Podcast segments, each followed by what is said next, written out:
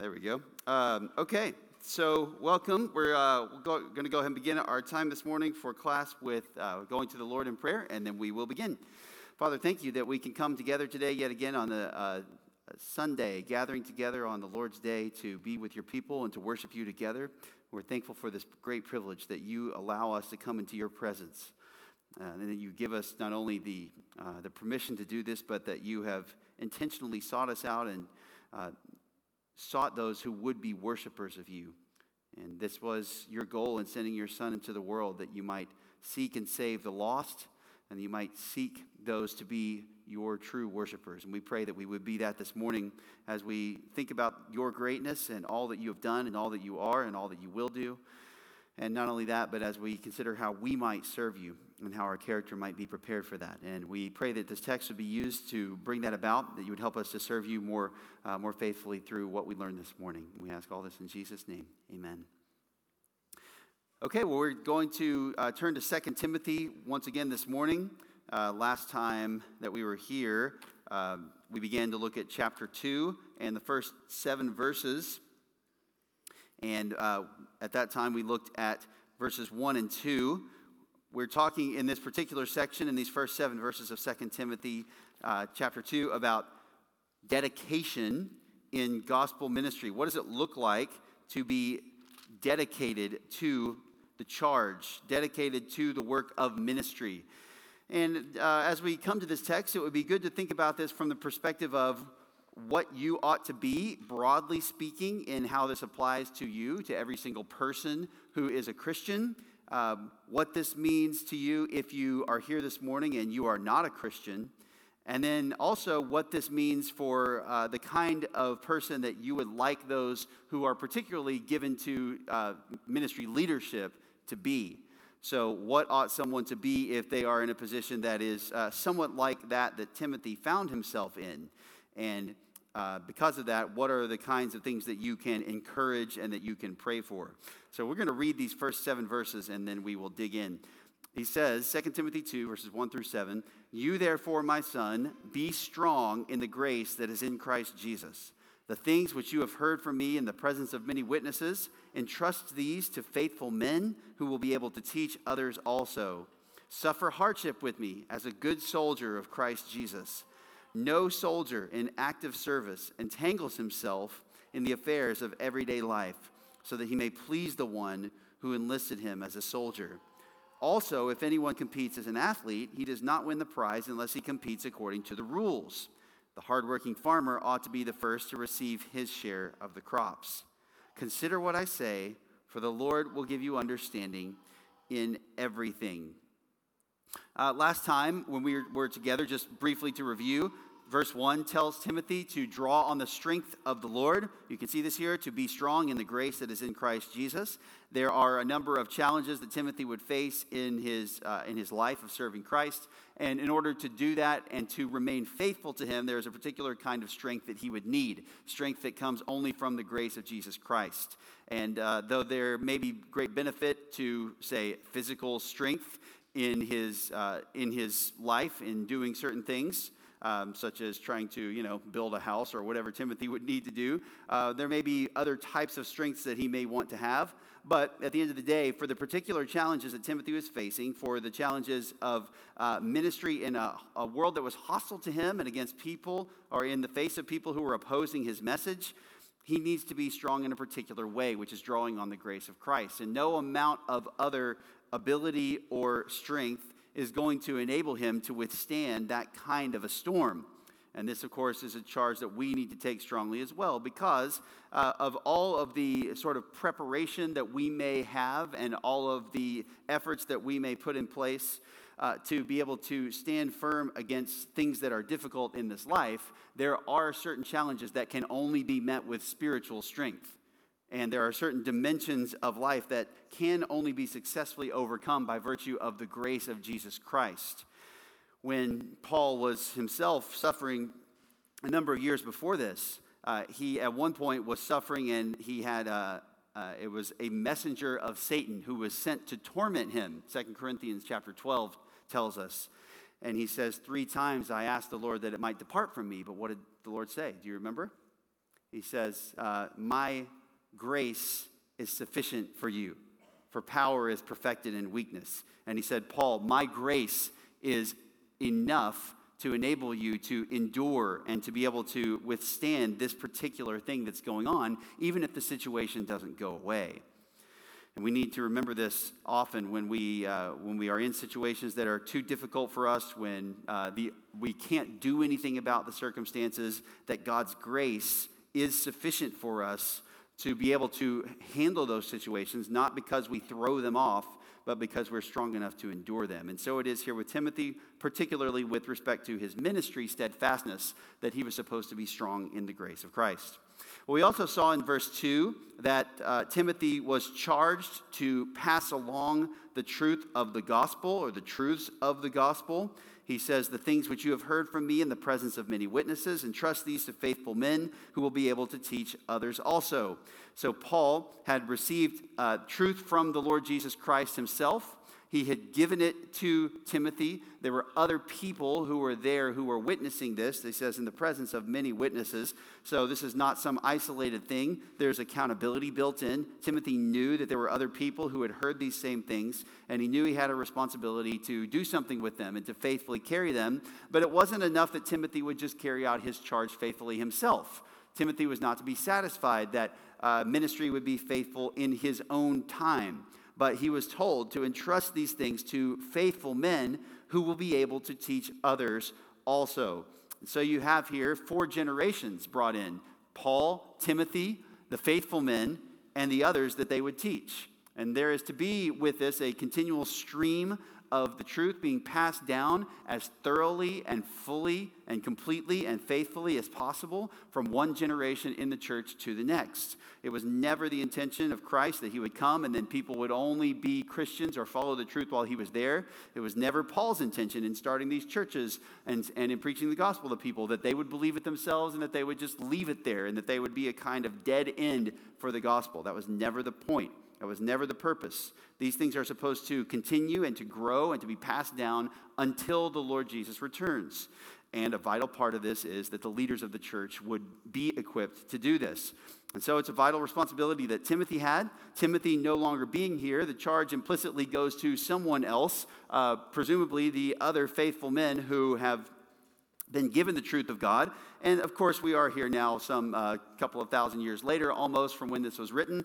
And the charge is passed along to all of those who are in such a position to be able to carry this out today within the church. Those who have these truths and can pass them down. Those who can receive those truths and are able to take them and to pass them on to others. The charge is there to be faithful men who will be able to receive them and then be able to teach other people. And those who can be trusted with the truth of God.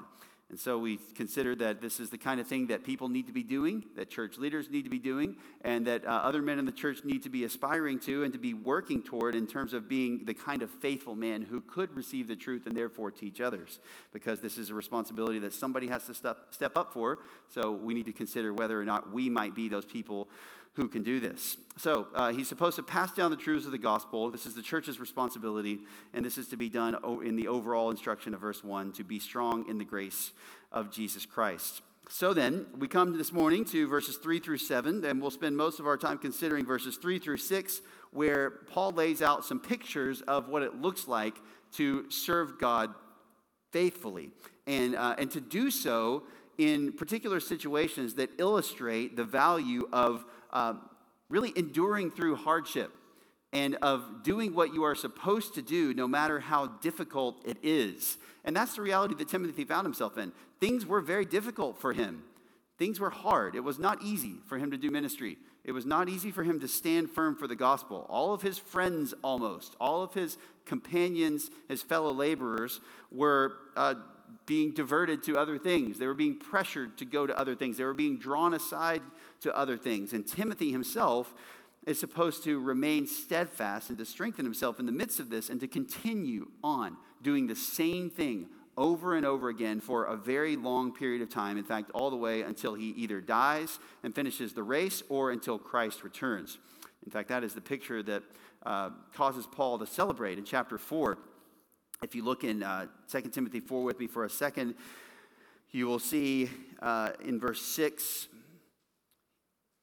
he says, I am already being poured out as a drink offering, and the time of my departure has come. And then look what he says. I have fought the good fight. I have finished the course. I have kept the faith. In the future, there is laid up for me the crown of righteousness, which the Lord, the righteous judge, will award to me on that day, and not only to me, but also to all who have loved his appearing. I enjoy, well, that's a strong word to say enjoy, but I enjoy to some degree running races, various kinds. And when I do those, for me, there is always something to it of, I want to do this at a certain pace. And a certain amount of time. I've never really understood the concept of running a race just to finish. You know, people say, I ran a marathon, or I ran an ultra, or I ran this, and you finish the race. And, you know, for me, it's a little bit just different mentality. I don't think less of people who do that just to finish, but I've always had this idea of I want to do this quickly. I want to do this, and more quickly than the last time or than I've ever done it before would be the goal. But there is something to finishing a race. There is something to finishing something and going a particular distance, and this is something that is a great achievement in and of itself. And Paul saw this here. It wasn't so much about the pace with which he finished the race. It's about the fact that he stayed faithful all the way to the end. He didn't quit. He didn't go do something different. He didn't get drawn aside to violate the rules and to cheat, even as we'll see this morning. But he started something, and he saw it through all the way to the end. He completed what he had been given to do. And this is what Christ asks for. This is what he tells us to do. He doesn't talk to us and say, you must do it at this particular pace. He doesn't say, you must do it faster than others or relative to others. He says, you need to stay faithful, stay the course, and complete the race. And this is what Timothy is called to do as well. There are three pictures that are given here. You may notice this in the text. What are the pictures in verses 3-6? What are the roles that are laid out? Shout them out when you see them. A soldier. An athlete. A farmer. Okay. A soldier, an athlete, and a farmer. There is, with each of these roles, a particular action that is involved. So they are, the soldier does what? The soldier, verse 4, is in active service. So he serves. Verse 5, the athlete competes. And then verse 6, the farmer works. He just works the farm, works the field. And there is a certain condition that each one of them is supposed to keep, as we'll see. They're supposed to stay unentangled. They're supposed to follow the rules, and they're supposed to work in a particular way, to work hard. And then there is a goal for each one of them. Verse 4, the soldier is supposed to please the one who enlisted him. Verse 5, the athlete wants to win the prize. And then verse 6, the farmer wants to get a share of the crops. And in fact, it's appropriate, as we'll see in verse 6, for him to be the first to receive his share of the crops if he is the hard-working farmer. These serve as the basis of the charge that Paul is giving to Timothy, or rather, not so much the basis, but an illustration of this, these various illustrations that show this is what your service to Christ ought to look like. And they emphasize different components of how Timothy was supposed to remain diligent and faithful in the midst of the work.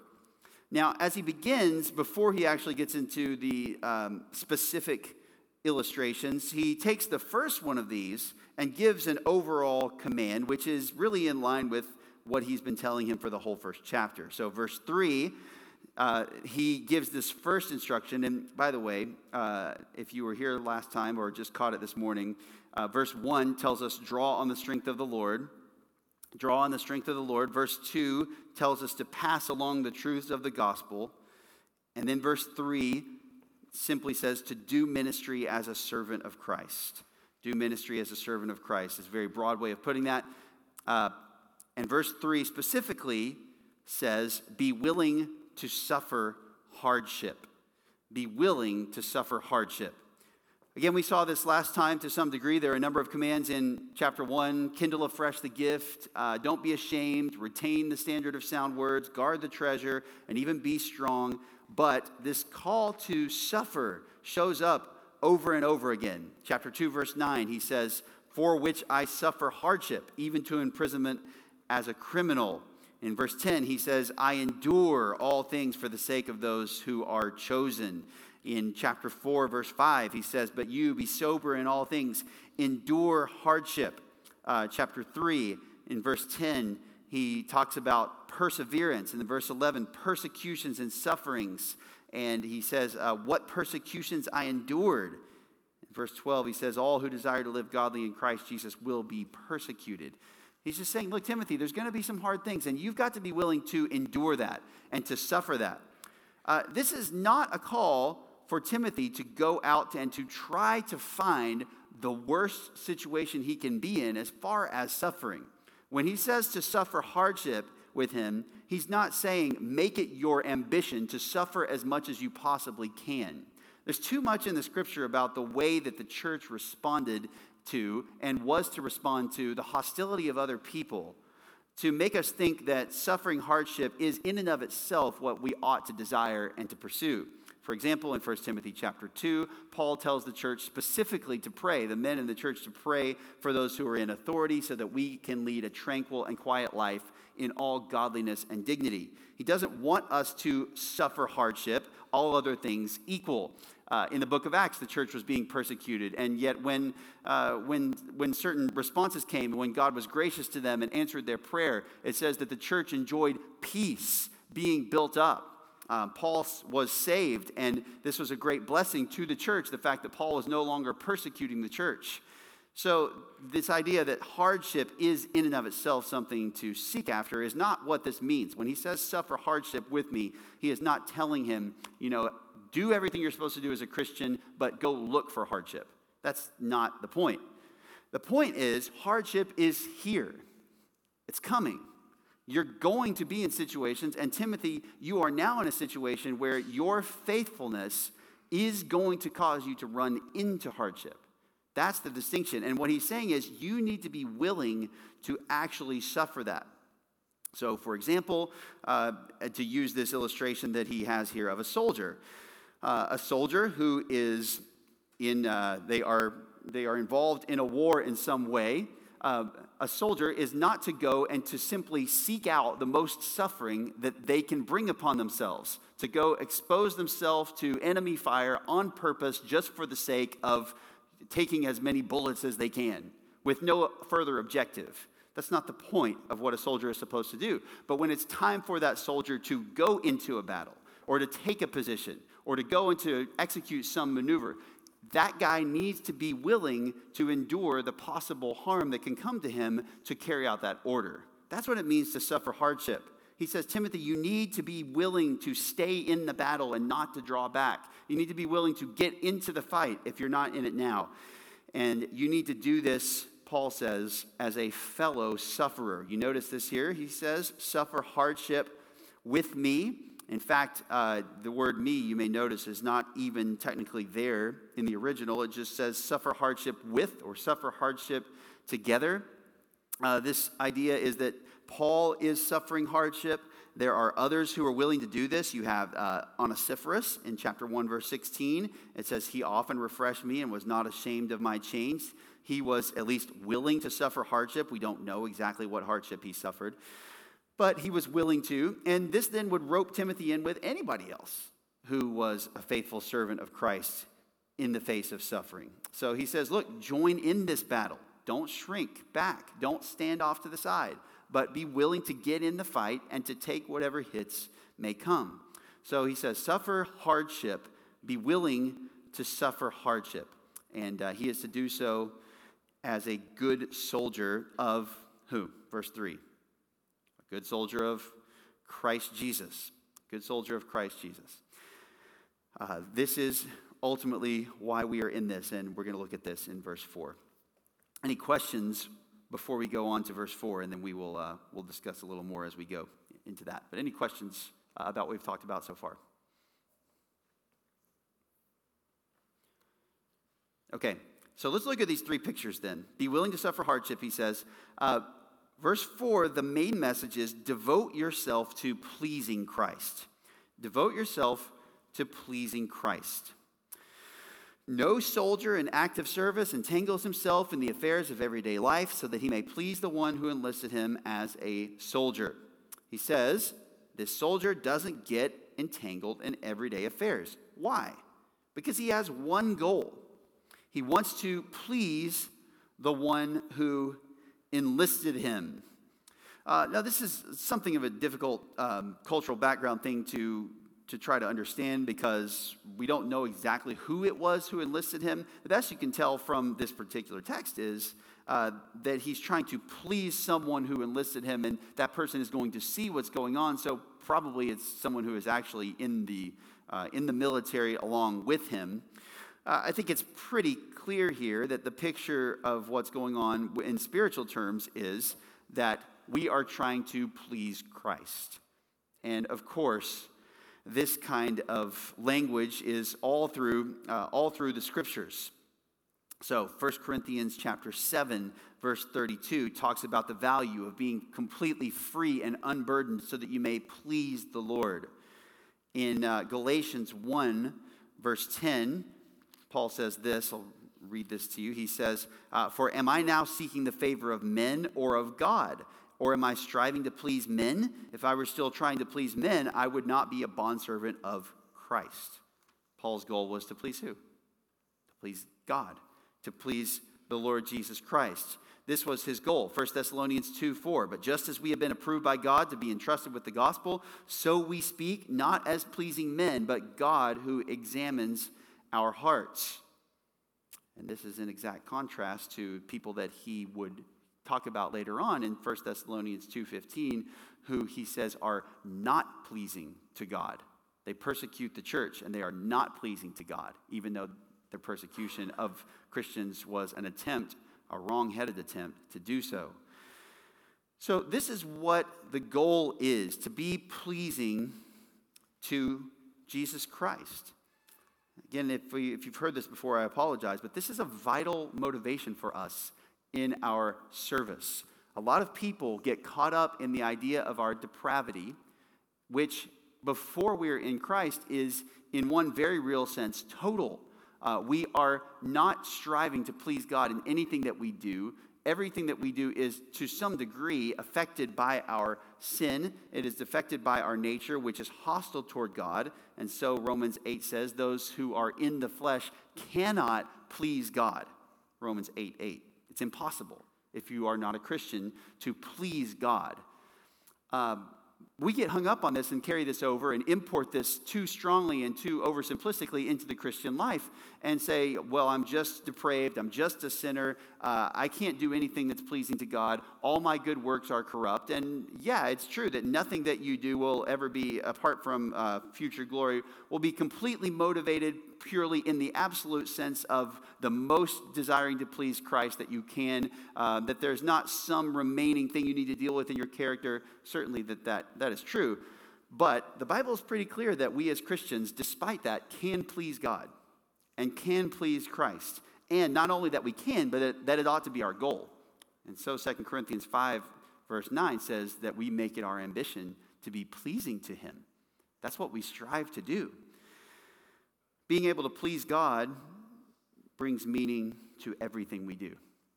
It gives us the opportunity to make every moment a moment where we can choose to please God or to please ourselves, and we can worship and honor him in every circumstance, every day, no matter what kind of situation we're in, whether you hate your job or love your job, whether your relationships are very difficult or not, whether your physical health is very difficult or not. In every circumstance, the way that you respond in those situations, if you obey what Scripture says, you can please Christ. And so you can kind of have a success, if you will, in every single moment, because you have the opportunity to please Christ. Well, that's the goal here. What does it take for a soldier not to do this? Well, he has to be not entangled. He says, no soldier in active service entangles himself in the affairs of everyday life, so that he may please the one who enlisted him as a soldier. The picture here in this word actually is that of it was used of, for example, a sheep whose wool would get caught in thorns, and he was stuck and couldn't move. He would get caught in that. And what he's saying is a soldier cannot let this happen to him because he has a job to do. So tell me, what would this look like? Maybe I can ask even those who have either some direct military experience or those who know or have been in the family with someone who has. And putting you on the spot here a little bit. But what would this look like? Was there limited ability to get involved in civilian affairs during that time? And if so, what would that look like? And if not, just speak out of ignorance and say, what do you think it would look like for someone who is in the military for this to take place? What restrictions are there? What do you not get to do? Yeah, Marvin.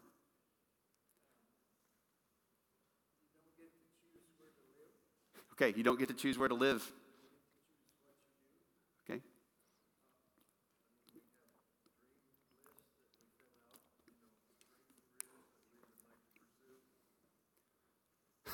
Your dreams did not come true? No, the dream list. So you fill a dream list of what you'd like to do, but that doesn't really happen. Okay, yeah.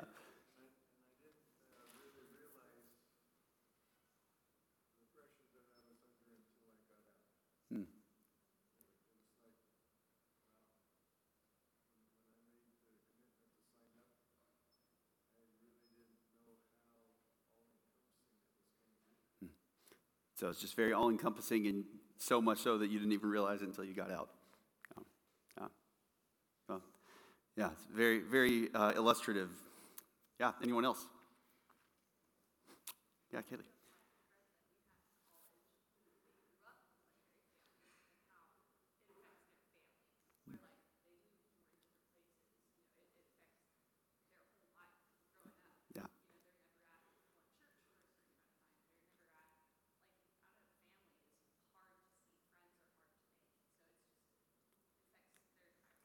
Yeah, it's good. It's a good way to put it. It affects their entire life, right? And when you sign up, the common phrase that I always hear is, now they own you, right?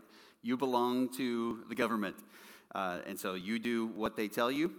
And I remember we were in D.C. for youth camp a long time ago. We were at the Pentagon, and we were on the walking tour, going through the Pentagon, and somebody in the group, they said something like, did you volunteer to do this tour guide role at the Pentagon? And he says, I was voluntold. So that's how he got there. He was voluntold.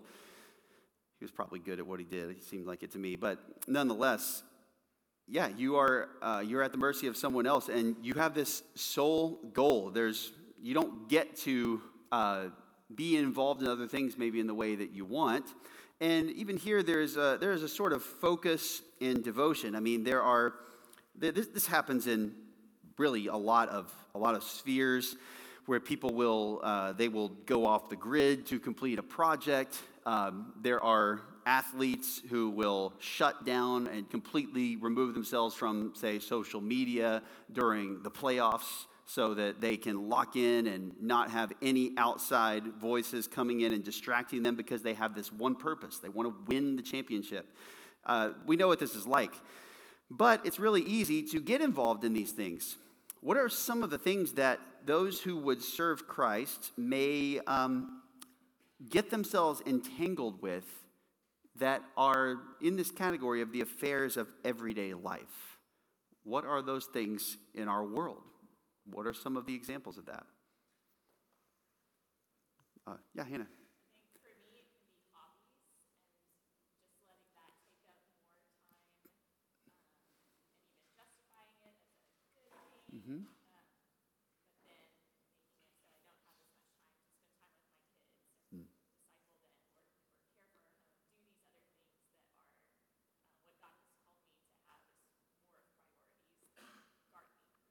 Sure. So hobbies, so things that can be enjoyable and good things and in real ways, right? But there are particular things that you are directly and specifically responsible for that can be eclipsed by those. Yeah. What else? Ryan, did you?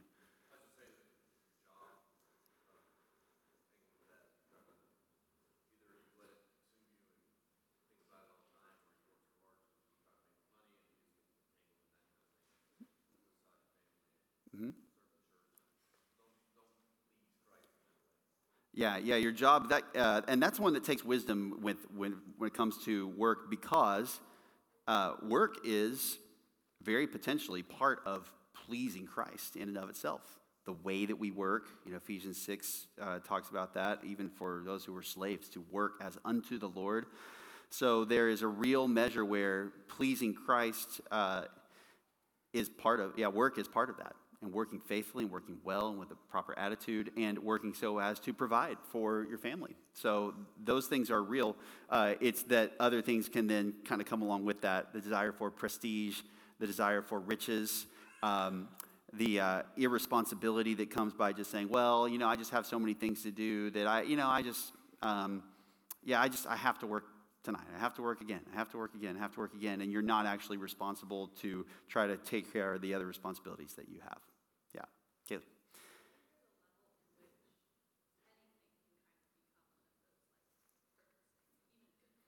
Mm-hmm.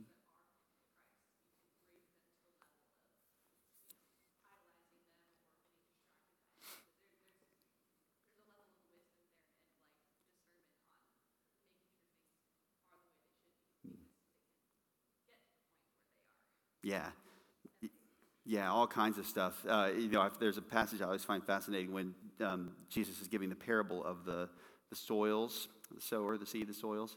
And it's only in one of the accounts where this particular part is mentioned, but he says about the things that come and choke out the word. Among all the things, he says the desire for other things choke out the word. Just so interesting. The desire for, it's so broad and open-ended. The desire for other things and how all of these kinds of interests and activities that someone can be involved in. And goodness, who knows what someone might think hearing that today. I mean, the number of potential activities in our world is it's amazing. And how deep down the rabbit hole you can go on anything. It's unbelievable. You could live 1,000 lifetimes and not exhaust the amount of things that there are to do in this world.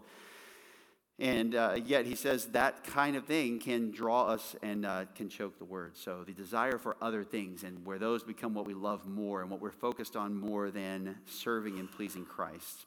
Again, it's not to say that there is no place for things, but entangling yourself. This can be very, very, this can be subtle.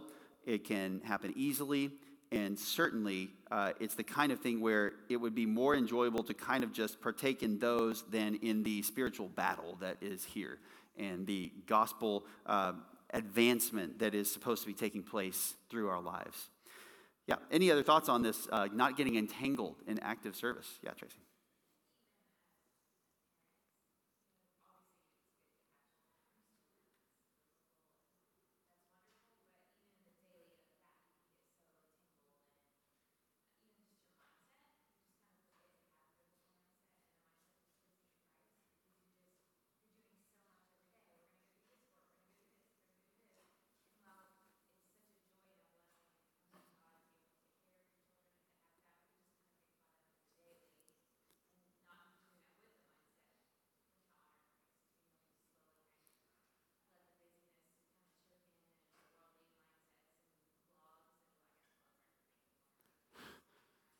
Blogs still exist. There's some things. Yeah.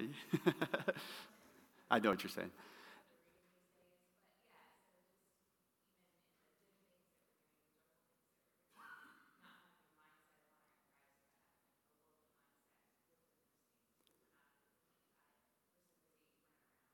Yeah. So they're good, just everyday, responsible, kind of faithful, doing things that you're supposed to do, but you never sort of have the actual biblical perspective, bringing them to bear on that. Yeah, so taking care of people in your family, taking care of business, taking care of whatever needs to be done, but not actually then bringing Scripture to bear upon that and thinking about that. Yeah. Anything else? Yeah, Stephen. Daniel, I've got nothing against you here. You,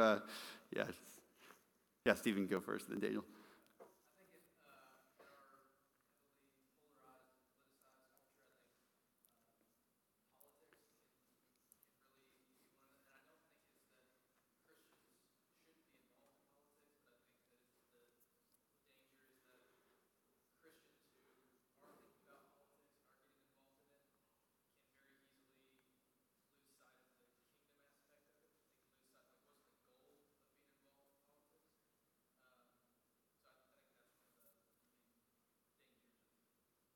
The political, the injection of everything, of politics into everything, and the constant, the pervasiveness of people talking about it. It is really easy to just let that be the case. And yeah, why are you talking about it? What are you in it for? Are you doing this? Is the gospel the through line for all of this?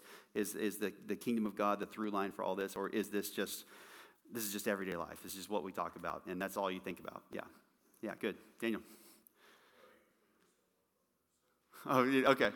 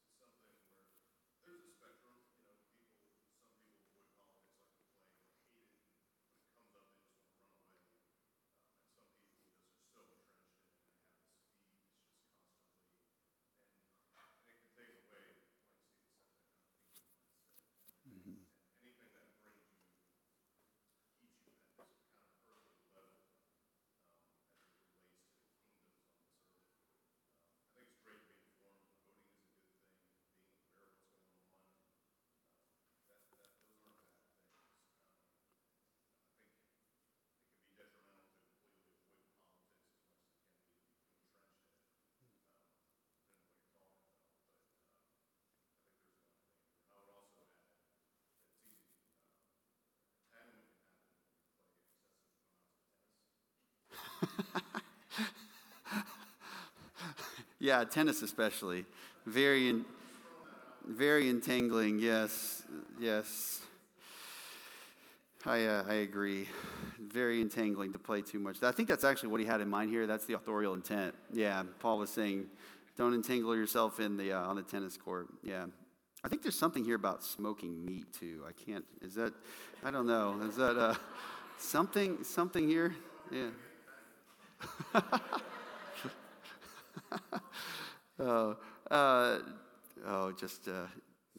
Just having some good fun. It can be anything, and the political realm certainly is one of the dangers of it, because there's so much access to it, and we're involved in, we have the opportunity to be involved in the process of people becoming the next leaders of our various spheres and levels of government, and therefore it's easy for us to kind of take that opportunity and to walk into that door and then just move into that entire world. It's like when the kids stumbled through the wardrobe into Narnia, and it's like, hey, let's just stay here forever, That's kind of what we do with politics. It's like, well, I have to vote, so let me look up some stuff, and then, 10,000 hours later of taking in information about it, we're still going to vote for the same guy that we were when we first, looked in after 5 minutes or whatever. I'm not saying that's always the case, but, we kind of delude ourselves about how much we have to be involved in it. But more than that, it's a matter of how much does this prevent you from wanting to and thinking about pleasing Christ. That's really the difference. And if these things get in your way of being able to do that, then you are entangled in them. If they assist you in some way in doing that, and we need to be careful about rationalizing where some of the, it helps me in this way or that way. Sometimes it does, but sometimes we are rationalizing and just justifying what we want to do anyway. We have to be honest with ourselves before the Lord about that. But if they help us, then fine. If they entangle us and harm us, then we need to recognize them for what they are. So, it is okay to be, the charges will come that Christians are too heavenly minded to do any earthly good. Maybe they're not as involved in civic affairs. Maybe they're not as involved in community affairs. We can take that too far and, go off and just be those who live in a kind of commune, or we can just kind of isolate ourselves from the world and try to go out of the world. 1 Corinthians 5 talks about how that's just really impossible. We try to create these scenarios in which it does take place because it's comfortable to be away from the world. That's not really what we're supposed to do. We should be involved in the lives of unbelieving people for the sake of serving them, and primarily with the gospel. Also, just loving our neighbor as we have opportunity to do good, as Galatians 6 tells us. But nonetheless, it is possible that we don't have to be doing all the same things to the same level that someone around us would do if they're not trying to please Christ. And that needs to be what guides us. And that is the standard, so that if these things come underneath that and can help with that, by all means, let's do them. If they don't, then we need to make sure we're not entangled in them. So that is the standard. So there is a place for a certain type of ignorance that's okay. There's a certain type of saying, you know, I can only give so much time to this, and that's okay. And for not being involved in this or that, and that's okay. We need to be careful not to judge one another in these matters, although questions and encouragements are always welcome if we are humble about them. But we do need to recognize people will have different judgments as to what entails entanglement. But we also need to be careful, as all of us individually, that we are not letting this happen to ourselves, and we're not encouraging it in the lives of others. Active service, then. He's not supposed to entangle himself in the affairs of everyday life. Verse 5, do things the right way. Verse 5 tells us to do things the right way. He says, also, if anyone competes as an athlete, he does not win the prize unless he competes according to the rules. So his role is as an athlete. The scene is competing in the games. These games, the modern Olympiad is a modern thing. Started, I think, 1896, restarted in Athens, and has continued to this day. But there were games like this in Timothy's day, the Olympic Games, of course, the Isthmian Games that would have been held in Corinth on sort of the in-between years of this. And we have pictures of this in 1 Corinthians 9, where there is an athlete who's Paul is picturing himself as an athlete trying to compete for a crown, or a wreath would have been given to the winner. And he says, they do it to receive a perishable wreath, but we an imperishable. But here he just goes straight to this picture of someone who's trying to win a prize competing as an athlete. And you guys know what those would be. Ribbons and medals and trophies and prize money. These are the things that come with this.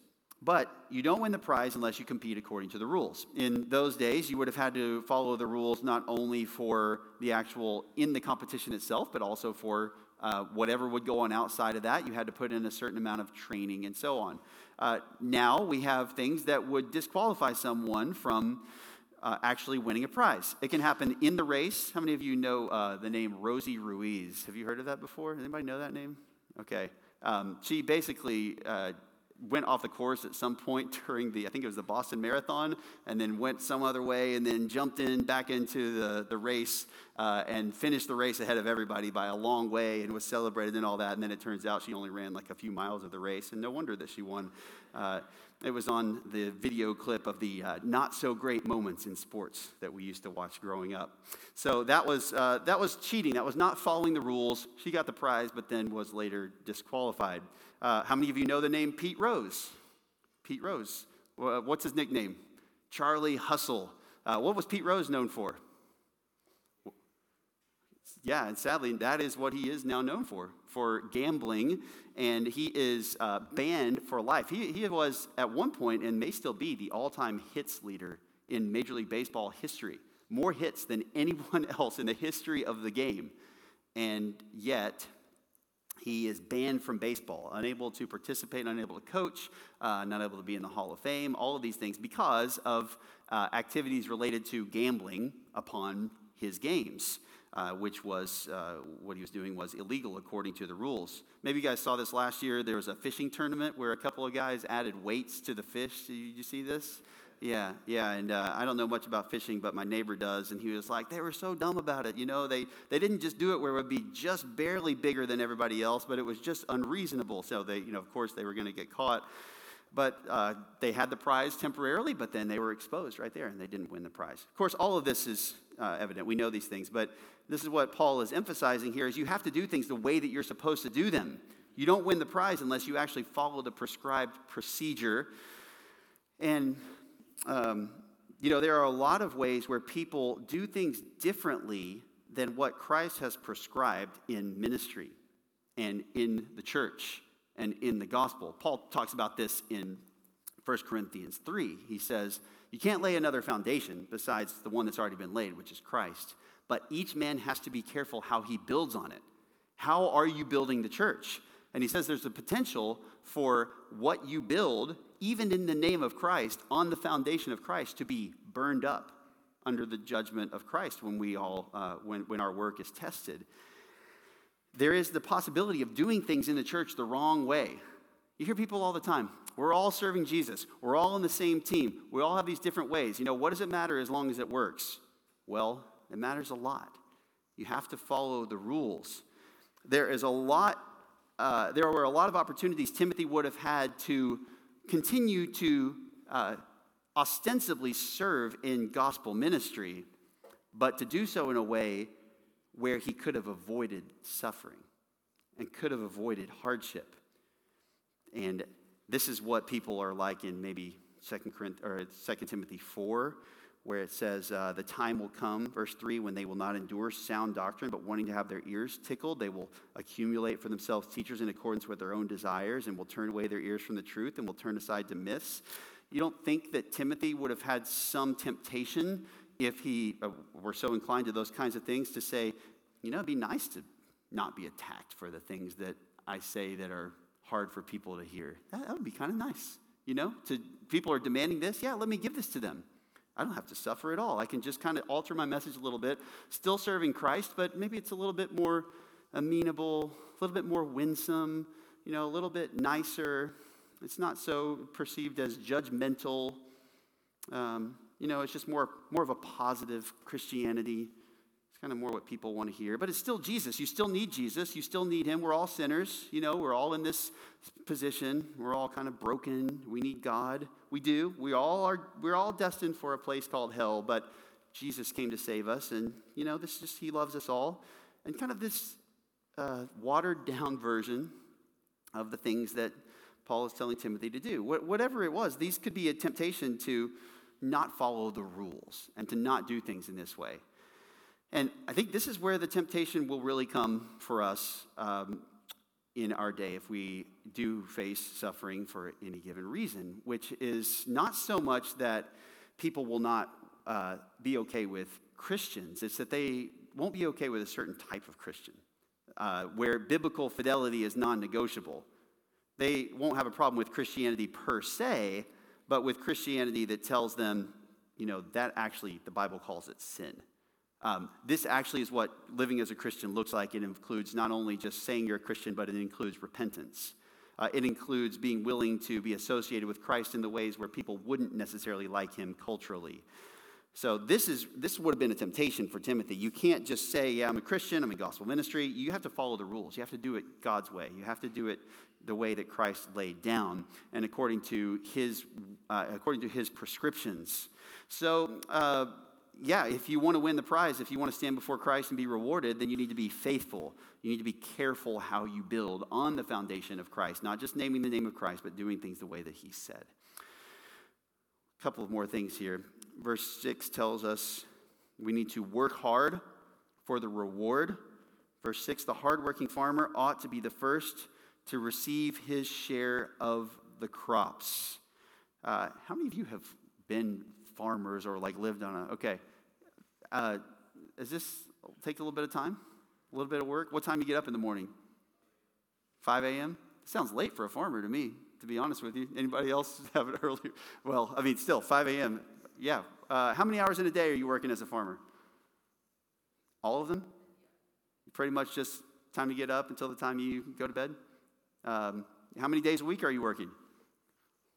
And all of them? And how many days a year? I mean, this is constant. And it's not just that you do it and it's easy work either. I mean, this is physical, hard labor. Now, I don't know that Paul is telling Timothy that there's going to be physical labor involved here, although there would be some physical hardship and suffering perhaps through this. Paul describes some of that in 2 Corinthians 11, as Ryan has gone over before in Paul's testimony of his suffering. But the point is, he's saying, look, don't get any illusions, Timothy, that this is going to be some kind of a cakewalk.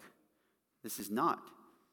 If you want to receive your share of the crops. And here it says the hardworking farmer ought to be the first to receive his share of the crops. This is appropriate. He works hard, and then he gets to eat the fruit of his labor. He says you can't just coast. You have to work hard, and you have to expect that there will be hardship involved, and that you have to keep going and keep going and keep going, and the work never stops.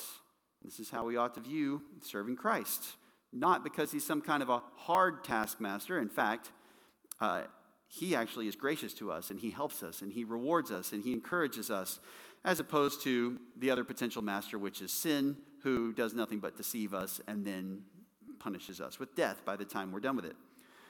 Christ is a very gracious master, and yet ministry is still going to be hard work. Serving others is hard work because we have to deny ourselves, and we have to seek to benefit other people rather than just self-indulgence or sitting around doing nothing. So working hard for the reward is what he encourages here. And he then wraps up this section by saying, consider what I say, for the Lord will give you understanding in everything. This just is, we can just summarize this by saying, carefully consider the words of the apostle. Carefully consider the words of the apostle. Think about these things, Timothy. I think what he's saying here, and I can't be sure, unfortunately, as far as the exact, what does he mean by the Lord giving you understanding in everything? The best understanding that I have of this is that he is saying you can connect these. The Lord is going to help you as you think about these words and as you think about these truths. He's going to help you connect in every situation the truth of God to that situation. He's going to help you understand these things. Certainly, it's possible that the Lord could give Timothy a kind of prophetic understanding. In fact, Timothy had received certain things like that, or at least there had been prophecies made concerning him at a minimum. We don't know for sure that he himself had been able to prophesy at any time. But nonetheless, it could be that that's there, but it seems because this has to do with everything, understanding in everything, it seems unlikely to me that he would be saying the Lord is going to give you some prophetic understanding of every single thing that happens to you. So probably what he's doing here is simply saying in every situation you find yourself in particular in ministry, the Lord is going to give you understanding of how to handle that circumstance and how to respond in that situation based upon the truth that you know as you consider the words that I have said. So the understanding comes from Christ. He says that he's going to be there with you. He's going to help you. He's going to help you mentally with this. He's going to help you know what to do. So just keep in mind these things, Timothy. Don't forget all that I'm telling you here, because these things are going to come in handy when the Lord grants you understanding by means of using them in those circumstances to help you to be faithful to him. All right, we need to wrap up this morning. If you have any further questions, feel free to talk to me. I'd love to talk. Let's pray together. God, thank you for this encouragement. Help us to follow this faithful model of how we might serve you. And may we be eager to do so at every moment of our lives. We ask in Jesus' name. Amen.